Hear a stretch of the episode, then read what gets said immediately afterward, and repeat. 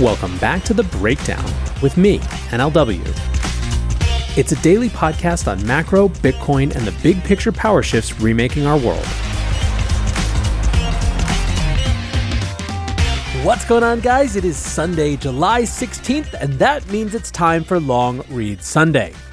Now, before we dive in, a quick note. If you are enjoying the breakdown, please go subscribe to it, give it a rating, give it a review, or if you want to dive deeper into the conversation, come join us on the Breakers Discord. You can find a link in the show notes or go to bit.ly slash breakdownpod. All right, friends. Well, this was a pretty monumental week. We saw the arrest of Alex Mashinsky and the denouement for that part of the Celsius story. We had this massive, massive decision in the SEC Ripple case. And many of the consequences of these things are going to be playing out for a significant amount of time. They will likely impact legislation such as the recently reintroduced Lummis Gillibrand Responsible Financial Innovation Act. And so today we have a couple different things for LRS. The first is a Twitter thread. It comes from Ryan Selkis, the CEO of Messari, and was a surprise drop last Tuesday. Ryan writes 95 theses for the second half of 2023.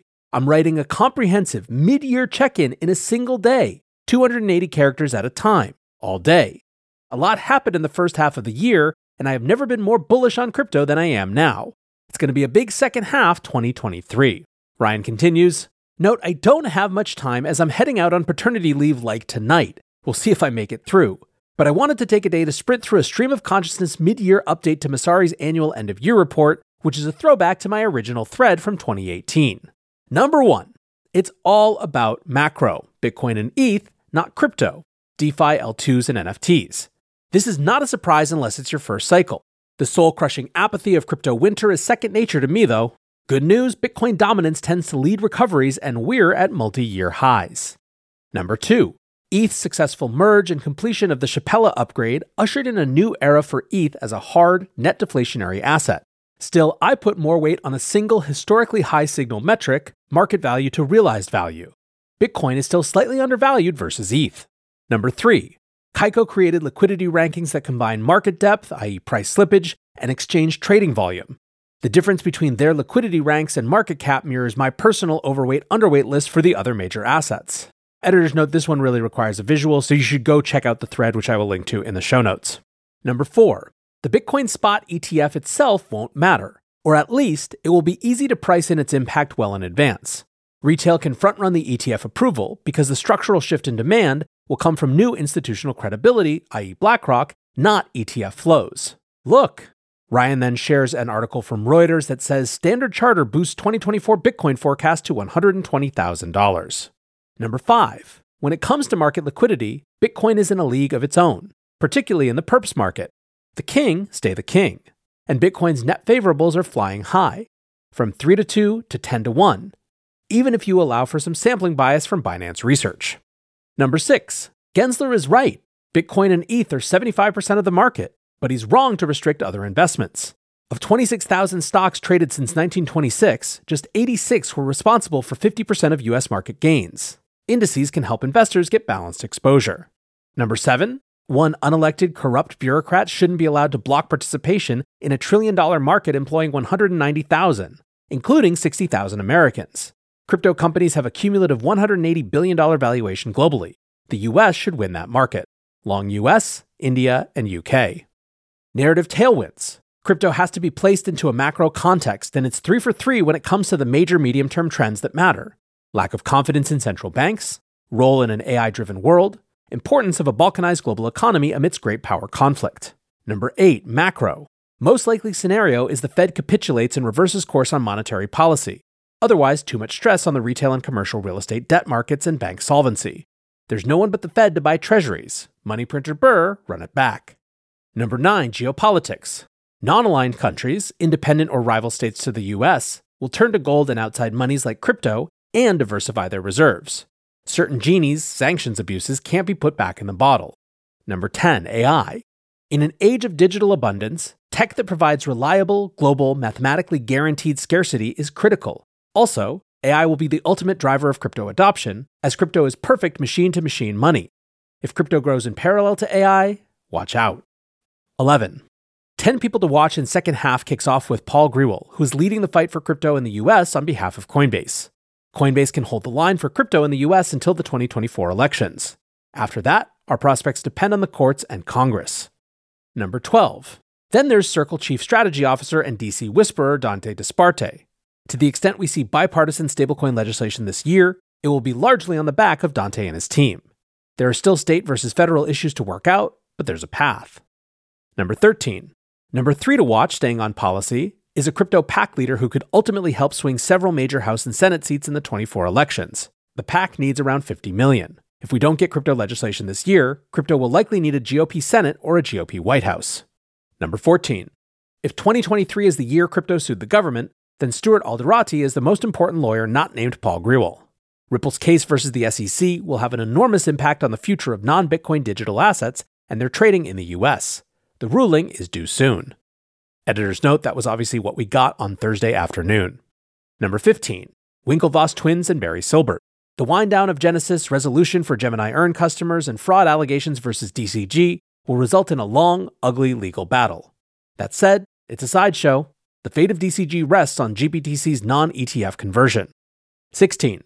The UK is treating crypto seriously. Maybe that's because they have a prime minister in Rishi Sunak.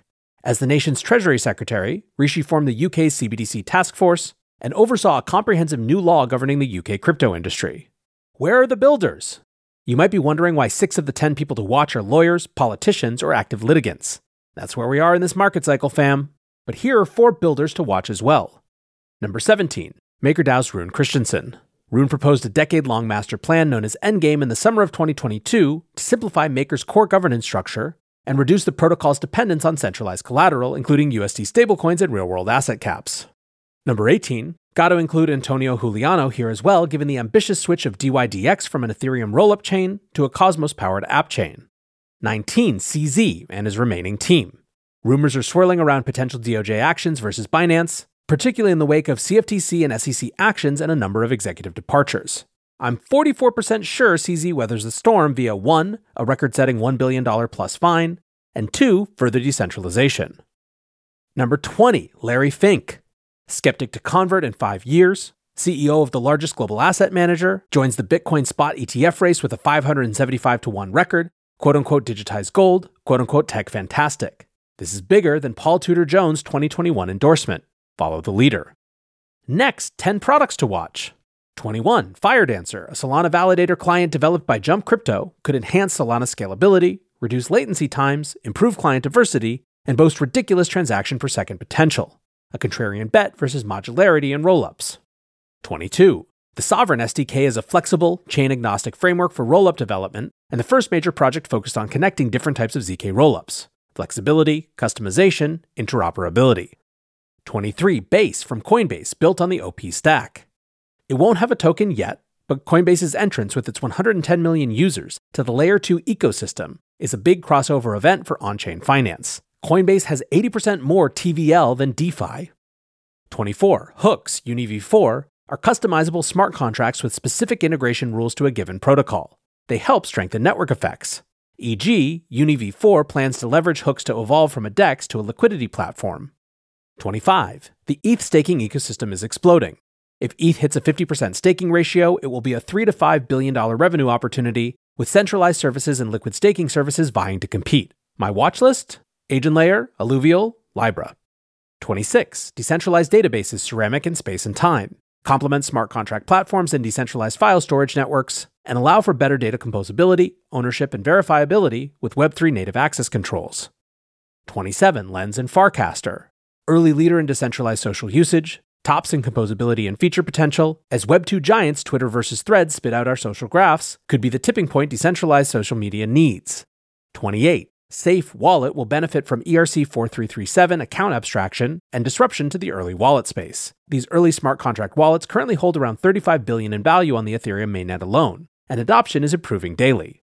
29. XMTP is building Web3's messaging layer. A generalized messaging protocol and network that allows end to end encrypted messages between crypto addresses is a huge need. Nearly 1 million XMTP inboxes have been generated to date. And that's the point at which Ryan ran out of time and ran out of gas. And I should note they also did make a big announcement as Messari on Thursday. I'll give a link to that as well about a slew of new features coming from them. Now, the one thing that I want to come back to quickly as NLW here in my take, one thing that I agree intensely with is Ryan's analysis of the spot Bitcoin ETF impact. He said the structural shift in demand will come from new institutional credibility, not ETF flows. I completely agree, which is why I also agree that Larry Fink coming into the space is a bigger deal even than Paul Tudor Jones coming into the space. I think the entire cycle is going to shake out how that all fits, but it's not going to be some big pop on the day that the ETF launches. Now, I could wrap there, but there was one other thing that I just wanted to read out of sheer delight. One of the far too few Democrats recently who has been really on the spot when it comes to crypto is Representative Ritchie Torres from New York. He's taken issue with the extent to which he thinks that Gary Gensler is acting in his own interest versus the public interest, and on Thursday he ratcheted that up. Representative Torres tweeted, SEC is acting like an overzealous traffic cop, arbitrarily ticketing drivers while keeping the speed limit a secret. It prefers to communicate by enforcement rather than by rules or guidance, but that's no way to regulate digital assets. I'm calling for an investigation. Representative Torres then published a letter Dear Comptroller General, I am writing to request an independent investigation into the unusual circumstances surrounding the Securities and Exchange Commission's decision to grant a special purpose broker dealer license to Prometheum, a trading digital assets platform that does not trade digital assets. Prometheum appears to be nothing more than a Potemkin platform, operating as a timely talking point for crypto critics, rather than a true trading platform for crypto customers. The dubious decision to license a deceptive digital assets platform reflects the latest attempt by Chair Gary Gensler to politicize the registration process to an extent seldom seen in the SEC's history. When it comes to trading platforms that operate in the real world, the SEC's path to registration remains a bridge to nowhere. Clarity is the cornerstone of compliance. Yet the SEC refuses to bring even the barest minimum of clarity to the application of securities laws to digital assets. Its preferred means of communicating is neither rule nor guidance, but enforcement. It regulates by enforcement not because it must, but because it can. The SEC is like an overzealous traffic agent who arbitrarily tickets drivers for speeding while keeping everyone endlessly guessing about the speeding limit. Regulation by enforcement is no way to regulate.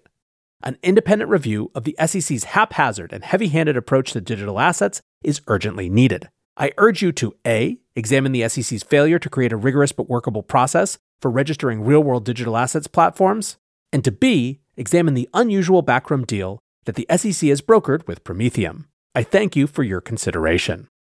I'm telling you, friends, a couple weeks ago, the tide started to turn, the vibe started to shift, and while I don't think that means we're going to race into some big bull market immediately, the shift in psychology is palpable. Enjoy it now because we still got some battles to fight. Until next time, be safe and take care of each other. Peace.